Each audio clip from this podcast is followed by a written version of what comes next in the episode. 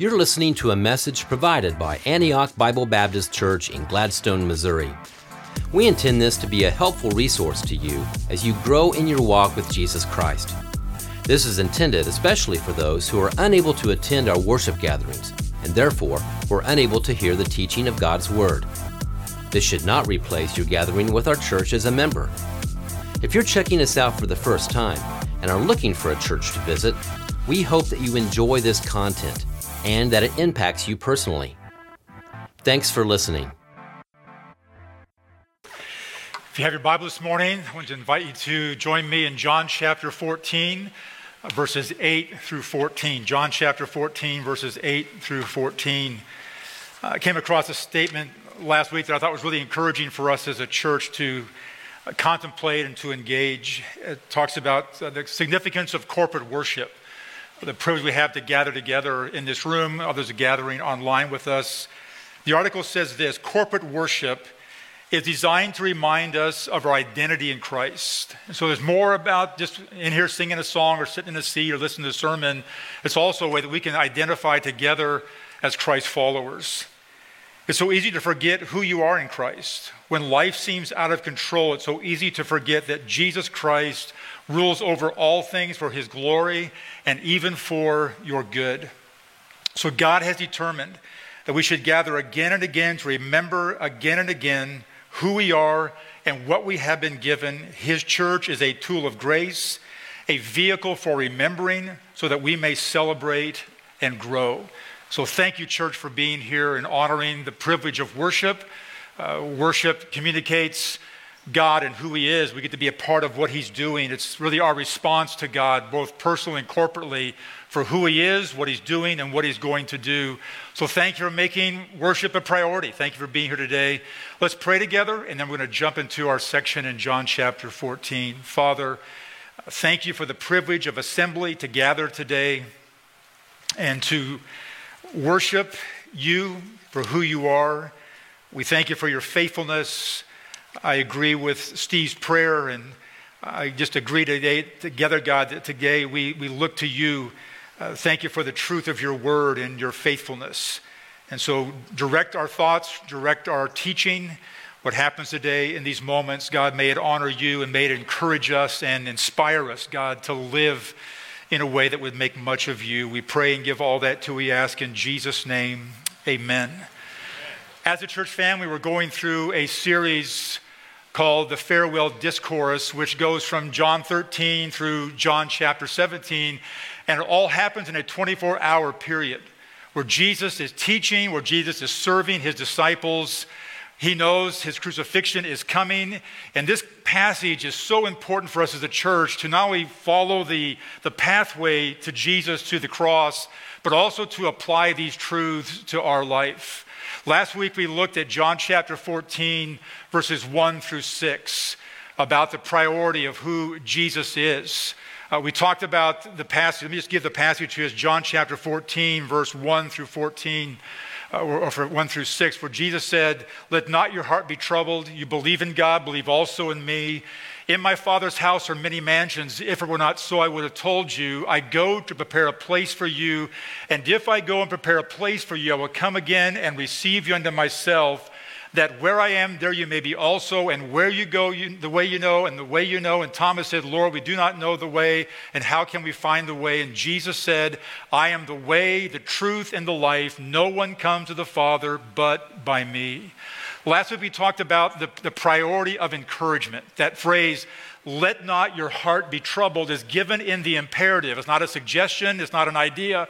It's a Jesus says, let not your heart be troubled. He knows the disciples are with their uncertainty, so let not your heart the, the heart is the very core of who you are. It's the steering wheel of your life. It's the control center of your life, our heart. We make our decisions, and all those things flow out of our heart. So let not your heart be troubled. Let not your heart be anxious. Let not your heart worry.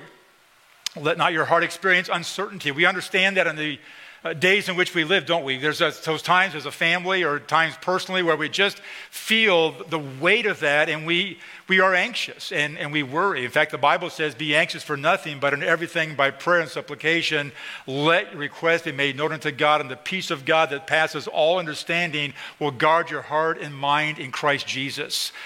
Prayer helps us, amen, with that when anxiety comes our way. So, what a good promise that Jesus gives his followers and that that presence is given, that promise is given to us. Let not your heart be troubled. We talked about the reality of heaven, uh, that heaven is a real place and real people who believe in Jesus Christ go to heaven. Uh, we looked at 2 Corinthians chapter 5, where Paul writes about heaven. He talks about how that we live in this body, and he calls this body a tent, and this is just a temporary dwelling place for us. Uh, there's a place called heaven that if you have your faith and trust in Jesus Christ, we go there. Uh, we're going to see our loved ones. Most importantly, we're going to see Jesus face to face. It's kind of hard, isn't it, to, to wrap our arms around heaven? Really, be, we can be honest about that. We live in our culture and in this world. We're, we're so attached and tethered to this world, we don't really think about there's something else beyond this planet and this world, this promise of heaven, this encouragement that he gives. And then in verse 6, Jesus talks about the exclusivity of the gospel. Uh, for there is only one way. All right? One truth. It's only Jesus. Uh, we said it last week that it's Jesus, only Jesus. Jesus plus nothing equals everything. Jesus didn't say, I am a way, or I'm one of many ways, or I will teach you a way. He didn't say, I will show you the truth or teach you the truth or somehow I will model the truth. He says, I am the way and I am the truth, and no one comes to the Father but by me. The writer of in Acts chapter 4 writes, There is salvation in no one else, for there is no other name under heaven given among men whereby we must be saved. Under all of God's creation, there's no other name, church family, than the name of Jesus Christ. He is the way, He is the truth, and He is the life. If you have your Bible here, you're going to look at uh, John chapter 14 and move into this section, verse 8 through verse 14. We're going to discover today, first of all, the deity of Jesus Christ, the ability of greater works, and the priority of prayers. We navigate this section of Scripture uh, here in John 14. First, the deity of Jesus uh, is defined here in verse 8 and following, where Philip said to him, Lord, show us the Father, and, and it is enough for us. Jesus said to Philip, Have I been with you so long that you still do not know me, Philip? Think about that question. Just, I've been with you three years, Philip. Uh, you know, haven't you caught on the fact that I and the Father are, are one? Whoever has seen me has seen the Father. So, so how can you say, show us the Father? So Jesus asked these questions, and you kind of just feel the, the weight of that. I've been here all these years, and now you're saying, show us the Father, verse, 9, verse 10. Do you not believe that I am in the Father and the Father is in me? The words that I say to you, I do not speak on my own authority, but the Father who dwells in me does his works. Believe me that I am in the Father and the Father is in me, or else believe on account of the works themselves.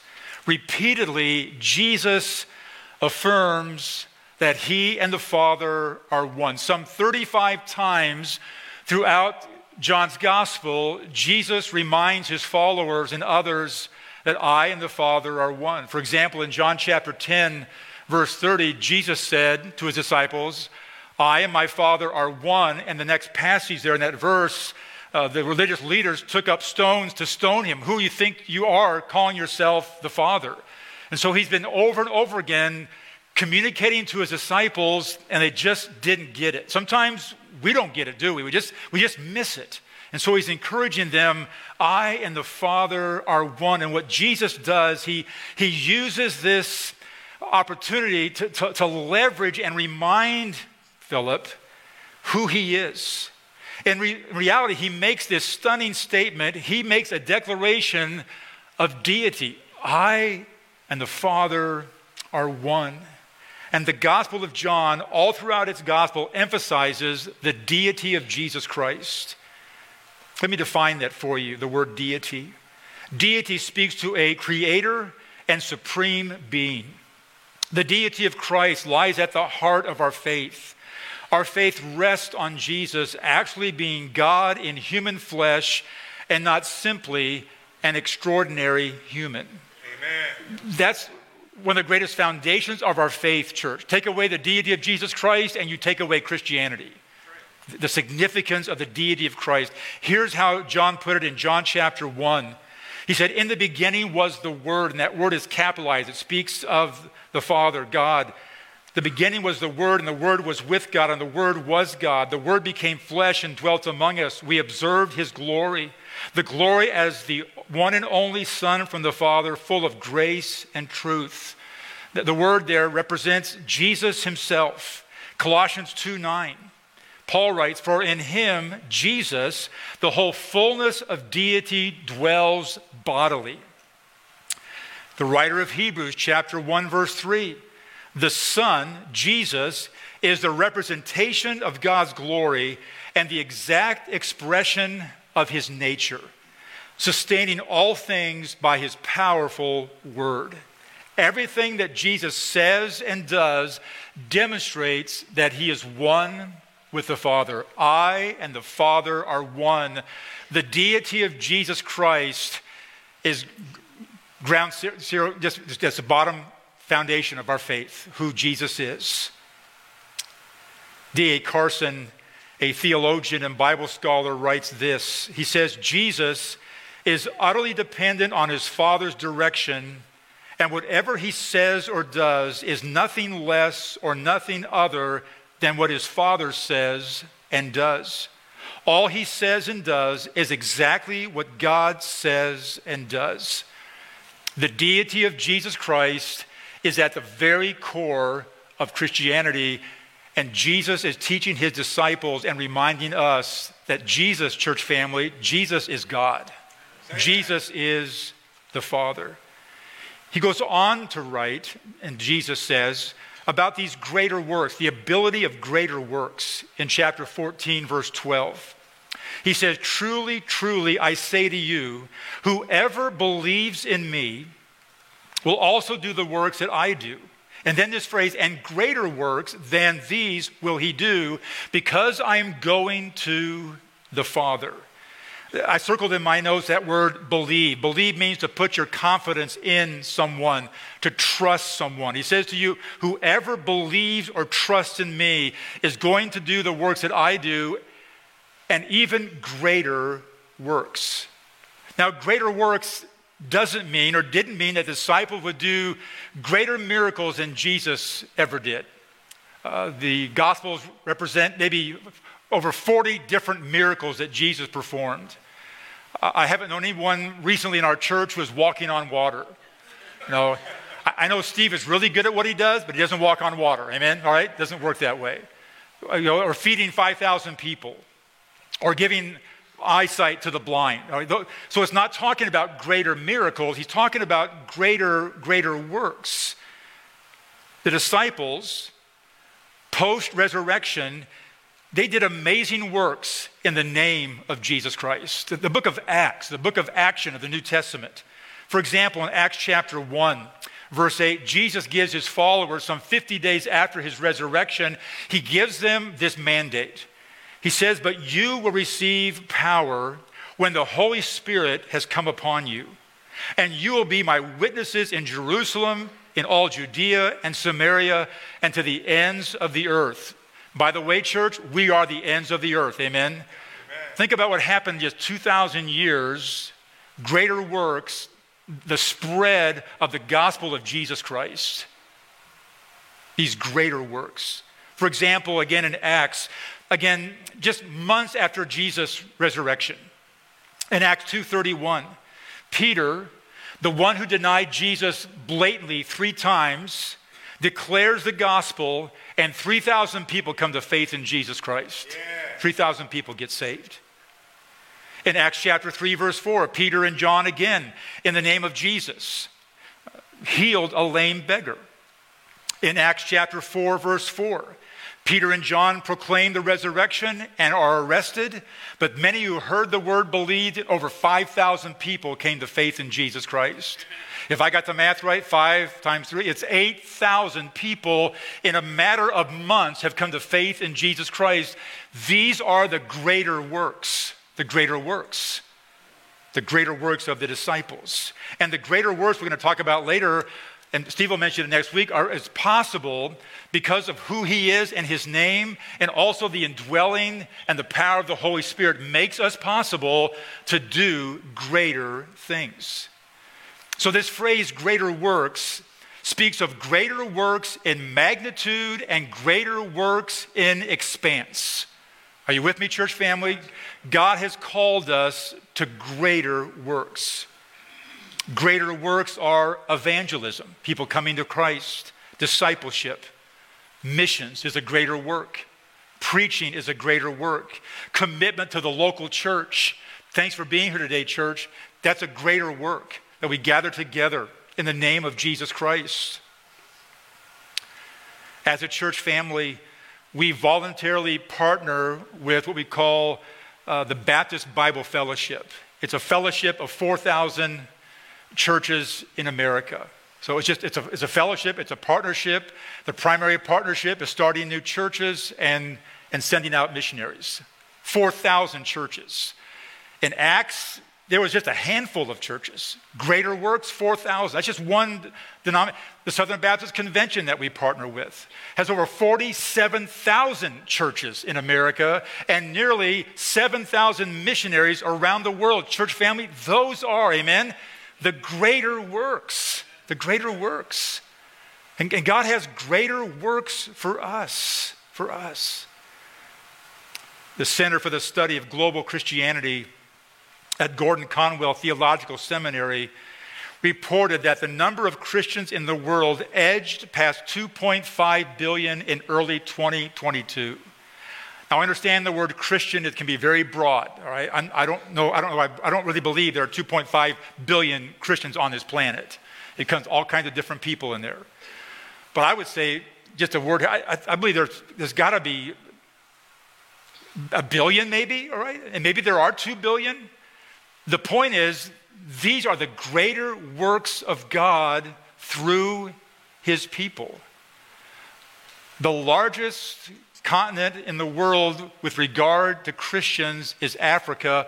Almost 700,000 Christians in Africa. So they, they surpass us, right, as a continent. These are greater works that God is doing. I believe the, the founding of this church was a greater work, a greater work in the name of Jesus Christ and the power of the Holy Spirit. Our pastor, an eighth grade education, a carpenter by trade, 35, 36 years old. I mean, just decides to start a church with just a few people, like about 17 in his, in his family room, in his home.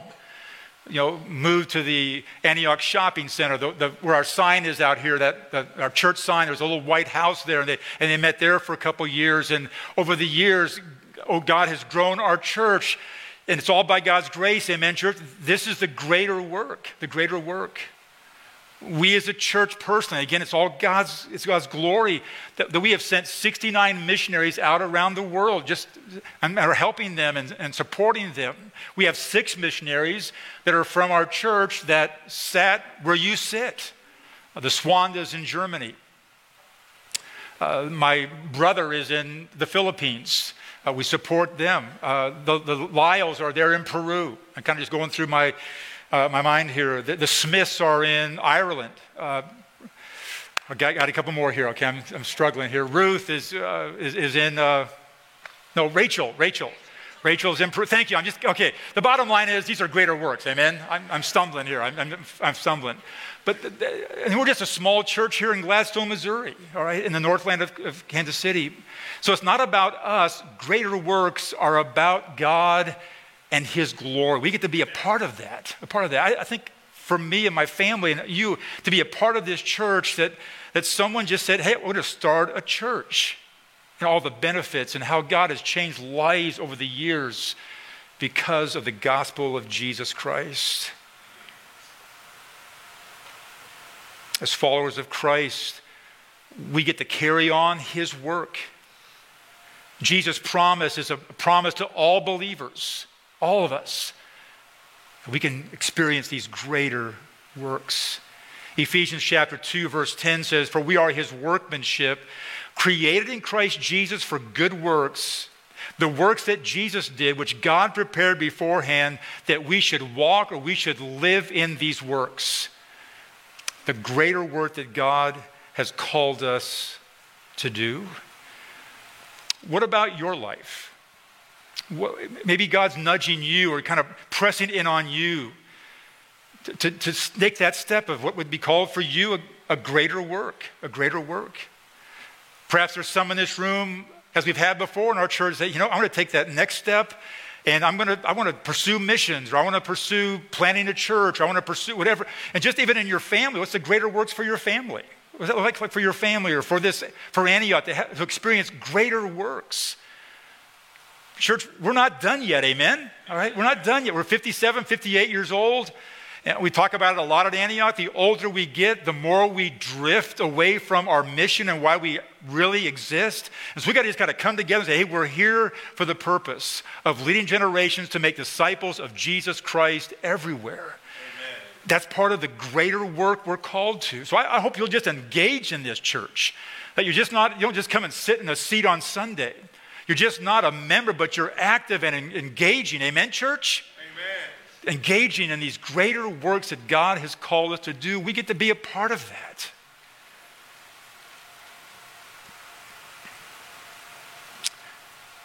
The ability of greater works. The third step here in declaration is the priority of prayer in chapter 14, verse 13 through 14. Jesus says, Whatever you ask in my name, this I will do, that the Father may be glorified in the Son. If you ask me anything in my name, I will do it. The key word here is my name. What, he didn't say, Whatever you ask, I will do. Right? He, didn't, he didn't say that. If you ask me, I will do it. It's all about his name. We, we ask, and I, I believe, church, we experience greater works in his name. Right? It's not in Bob's name or Steve's name or any, anybody else's name. The greater works take place in the name of Jesus Christ and for his ultimate glory.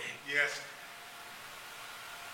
So, this phrase, anything in my name, is not God giving us whatever we want, when we want, or what we think we need. That phrase, in my name, uh, expresses the controlling element of what we do. That God answers prayer in regard to his honor and his name and his will. So, it's not just carte blanche. I just can say, okay, God, do this for me. Right? No, God, I'm here's, here's what you're doing in my heart. I, I give this to you, and I'm asking this of you in your name. In your name. And, and Bible says, in, in your will, in your design, in your, in your plan. So our prayers are to be in pursuit of his glory. Praying in Jesus' name is not merely a formula. Right? Just, it's not like just give me what I want to have in your name. Right? in his name speaks of who he is and what he's going to do.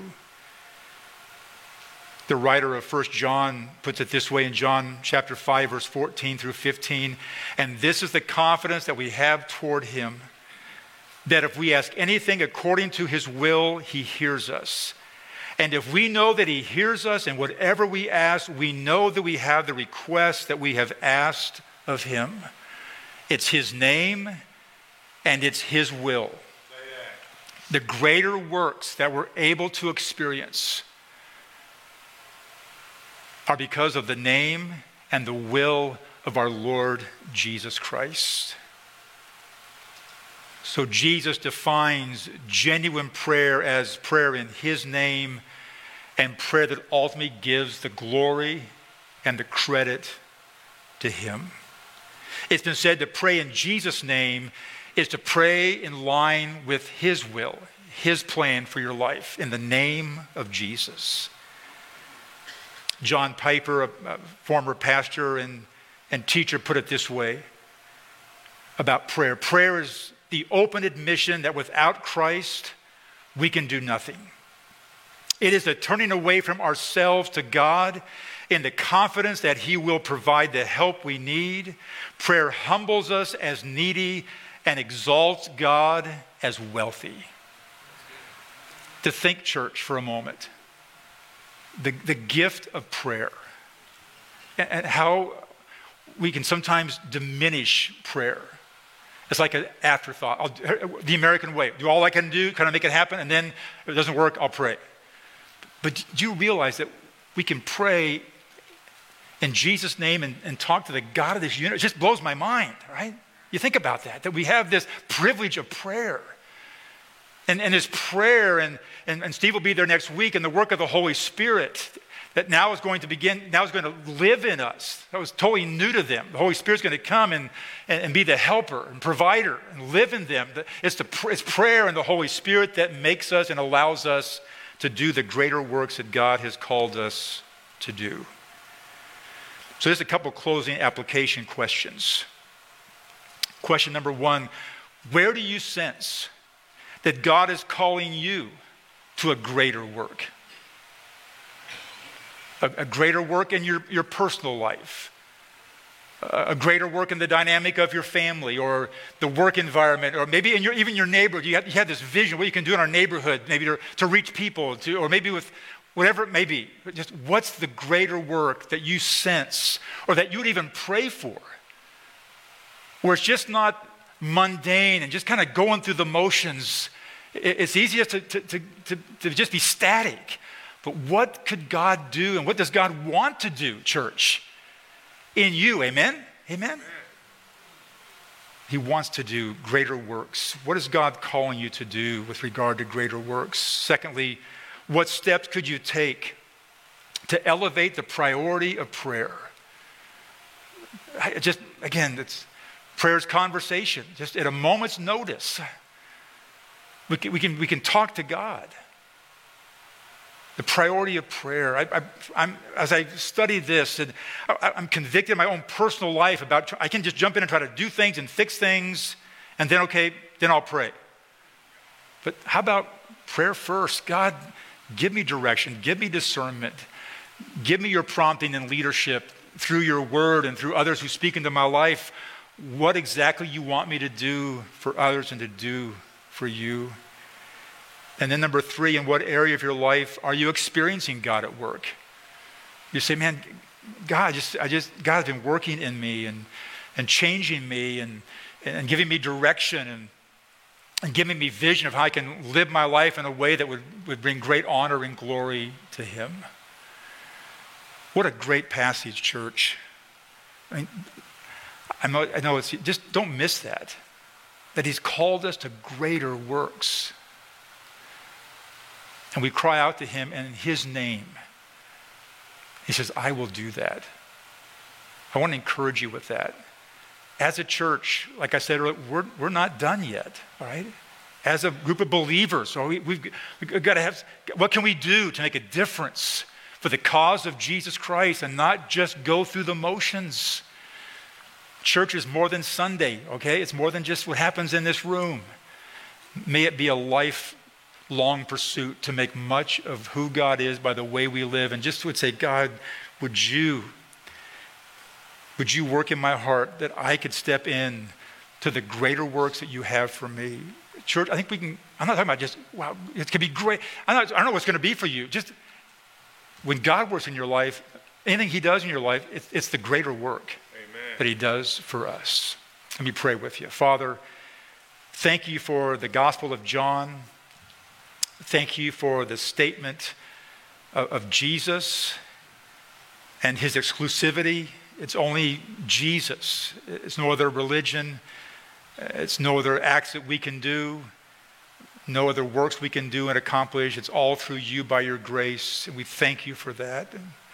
Thank you for this promise that you gave to your followers 2,000 years ago that has a ripple effect on your disciples here in the days in which we live. We thank you for the work of the Holy Spirit. Sometimes it's hard to wrap our arms around that in our mind that, that when we come to Christ, that you, you come and live in us and you lead us and you even convict us in our heart. You change us. God, use us individually, use us as a church to do greater works for you. And it's not about us, Father, but it's about you and, and who you are. Before I close out this prayer this morning, first of all, I just want to thank you for being here. Uh, thank you for coming to hear God's word. And as you've heard God's word this morning, the question is, what are you going to do with that? Are you just going to, just going to walk out and forget? How, what can I do to, to apply this in my own personal life? Uh, perhaps God is working in your heart and just challenge you through this just for a, a, greater work. And perhaps in the room you just would raise your hand and say, Bob, I just, I, am open to God and the, a greater work that He has for me. And maybe God's already been nudging you in that area of a greater work for His glory. And you'd raise your hand as a testimony of God's goodness and His faithfulness. Amen, church. Be encouraged by that. Amen. Amen. You're in the room today and you're discouraged. It's been a, you know, a tough, tough season.